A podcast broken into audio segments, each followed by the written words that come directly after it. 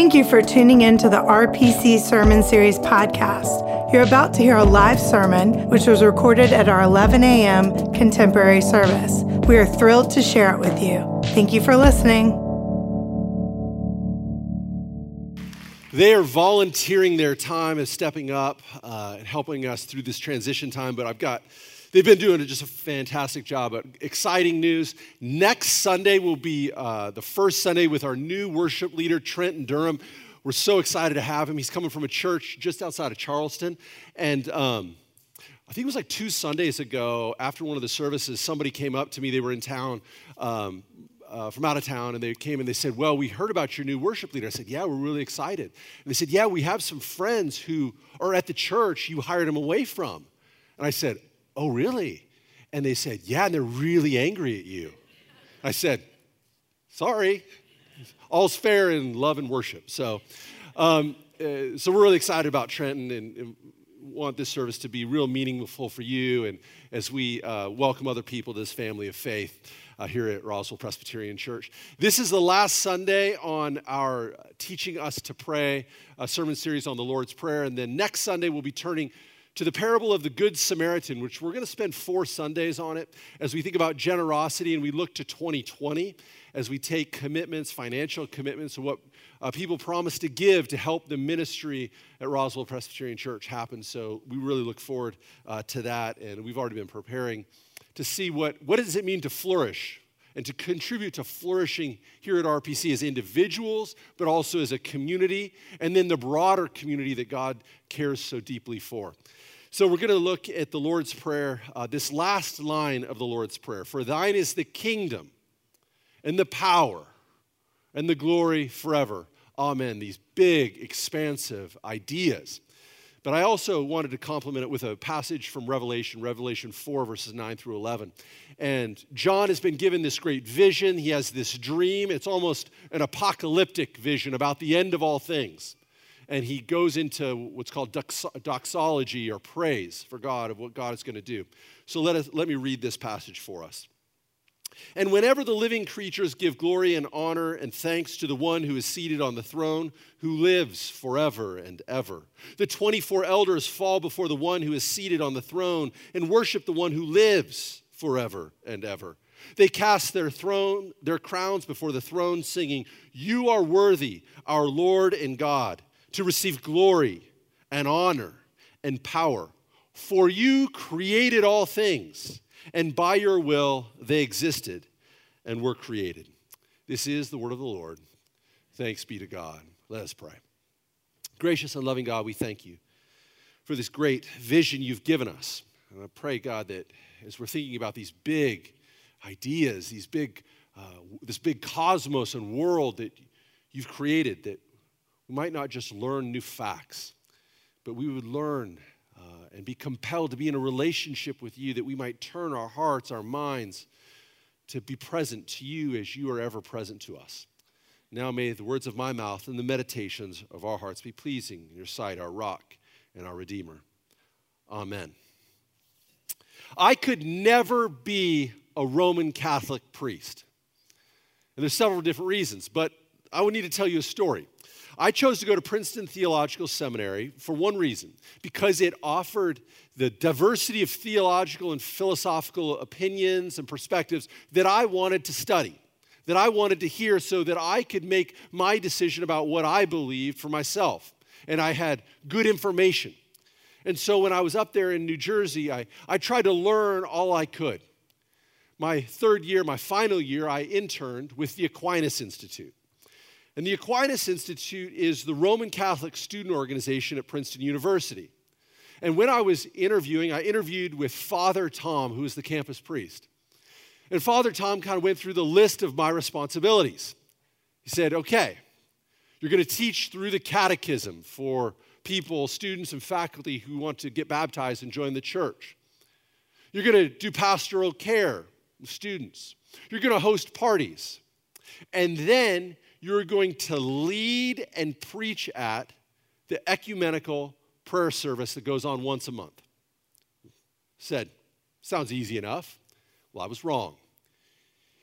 The ecumenical prayer service met in the Princeton University Chapel at the center of campus, and it's this huge Gothic architecture structure. It has these enormous vaulted ceilings. It's one of these places where when you speak, you hear your voice reverberating throughout the sanctuary. Beautiful place. We met once a month. It was on a Tuesday night, I think it was like at 10 p.m. There was the choir that was there. All these students would come from the various campus ministries. And I was leading and preaching, which was great until the first uh, service came up and Father Tom says, Okay, Jeff, this is how you're going to start the service. You're going to get up in front of them, everybody who's assembled. You're going to start the service by singing, Oh God, come to my assistance, which was appropriate. And I said, Are you kidding? Can I just say it? He says, No, you have to chant it. Oh God, come to my assistance. So I'm only going to do two more times, right now and then at 11:15, the rest of my life. But I just want you to get a sense. Okay, so all these people are here, the choir's here, and so I get up in front of them all. This is what I do. Oh God, come to my assistance. And they did exactly what you did. They laughed at me. and that was my introduction to Roman Catholicism. And I said, I am going to be Presbyterian. But I've always thought back to, oh God, come to my assistance as the foundation, the fundamental emotion in our prayer. Oh God, come to my assistance. Help. Don't leave me alone. Be with me. I need you here. Oh God, come to my assistance. But who is this God we're asking assistance from? Who is the God we believe in? I remember when I really started conceiving of who God was when I was about 11 in 1989. I went uh, with my fourth grade class to um, the Eastern Washington University Planetarium. Have any of you ever been to a planetarium? You know, it's like really dark. There's the lights on the ceiling that mimic the stars. And I, I knew it was going to be dark in there, so I figured I was going to try to hold some girl's hand or something. But as I sat there and they leaned our seats back and I'm staring up at the sky, whoever was leading there listed off some data that frightened me. They said the earth lies 93 million miles away from the sun.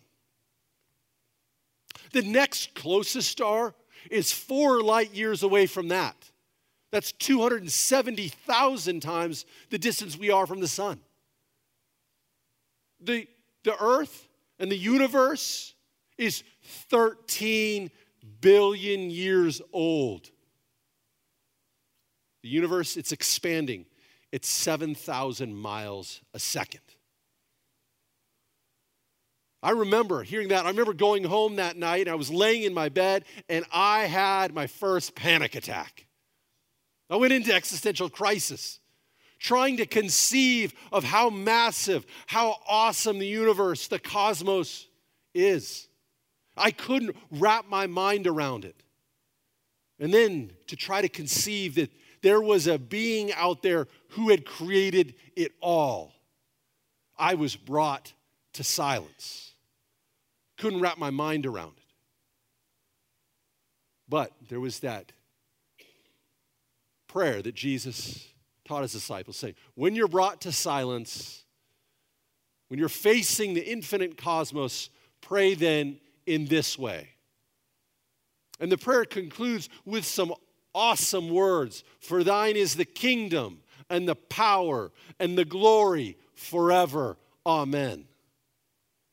It acknowledges how big, how awesome God must be to have created all things. And when we're brought to silence, Jesus teaches us how to pray.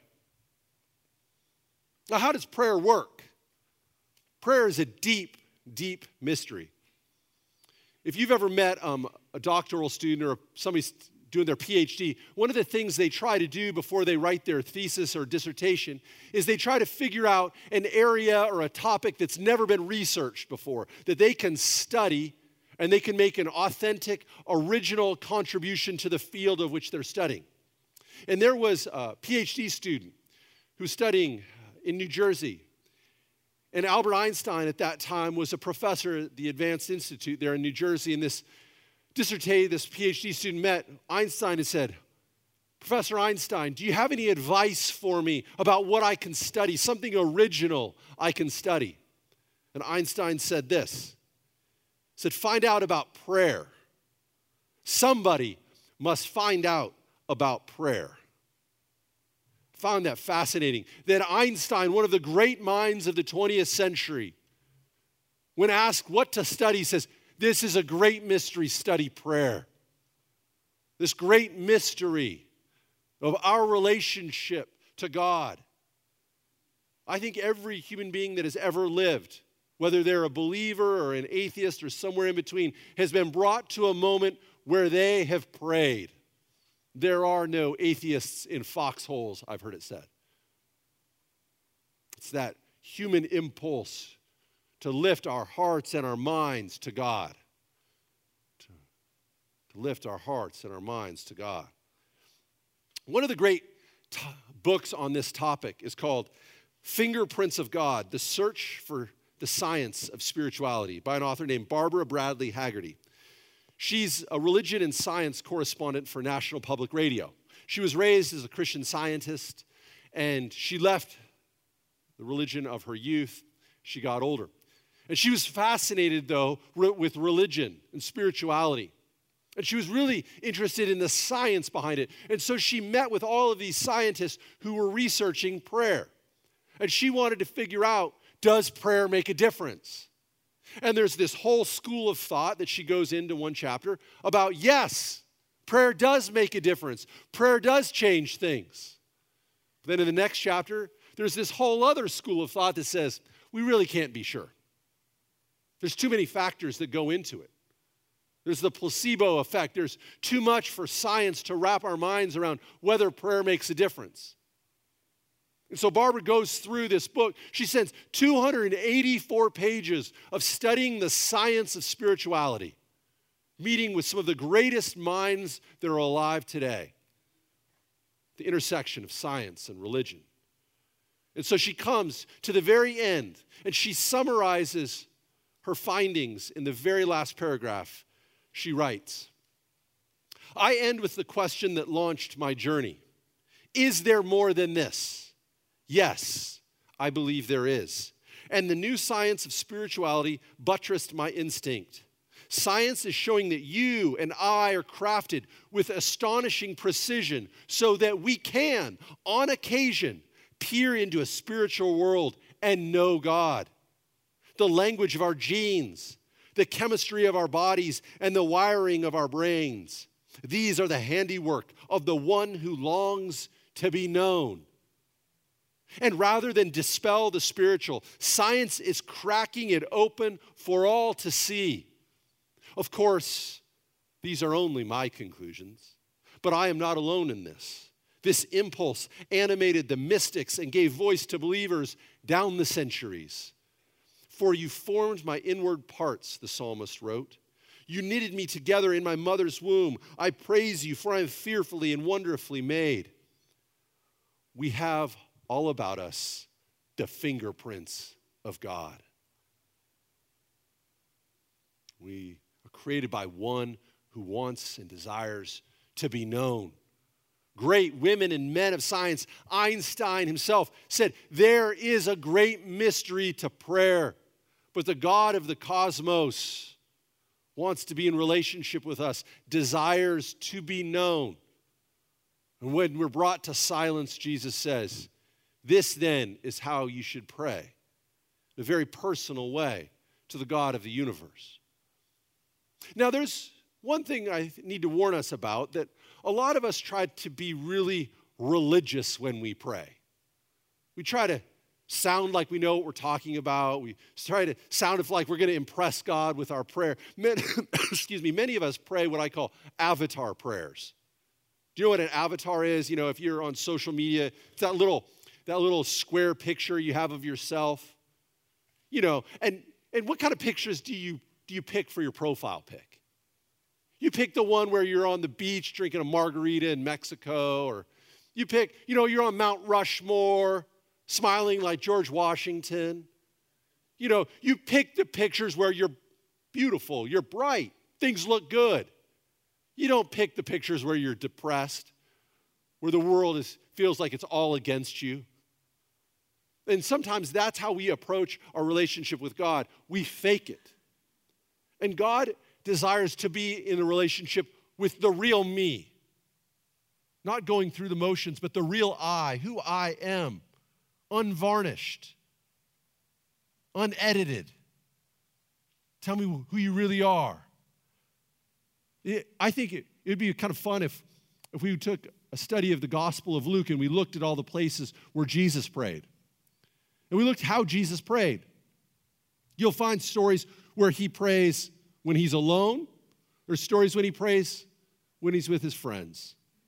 There's stories when he prays in agony. There's stories when he prays in joy. There's places where he prays that are sacred on a mountain. There's also common places where he prays He prays it all, all the time. He lifts his heart and his mind to God.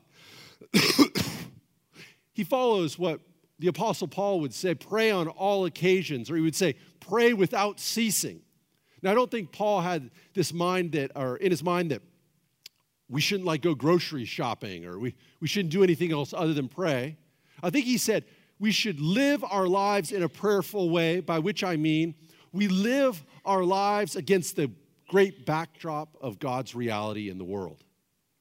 So we, we know how to do this. If, if, if you're married or in a relationship, you go to your work, you run your errands, you, you go on business trips.